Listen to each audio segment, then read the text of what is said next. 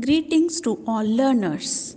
My name is Bharti Tilwani and I am faculty of Moral Science at SRN International School, Jagatpura, Jaipur.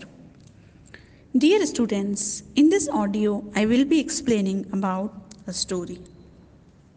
Today's topic has been taken from Growing With Value book based on NCERT of grade 2.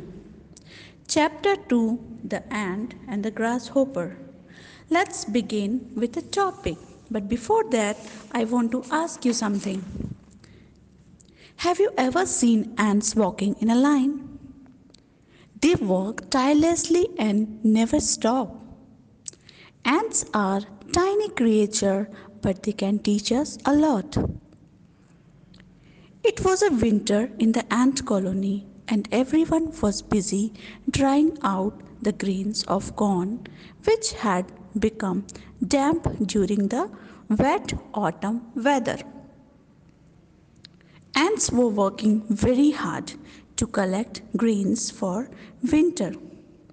At the same time, a grasshopper was busy in chirping, dancing, singing. He was wasting his time. So now, finally awaited winter season arrived. A grasshopper, half dead with cold and hunger, came up to one of the ants. "Please give me grains or two from your store to save my life," he said faintly, because he was very hungry. "We worked day and night to get this corn in. Why should I give it to you?" asked the ant crossly.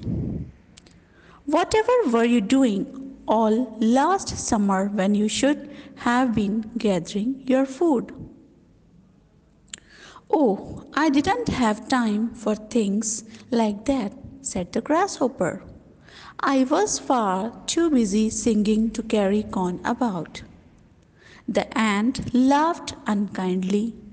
"In that case, you can sing all winter too, as far as I care," he said. And without another word, he turned back to his work. The ant works hard in heat, rain, all summer long,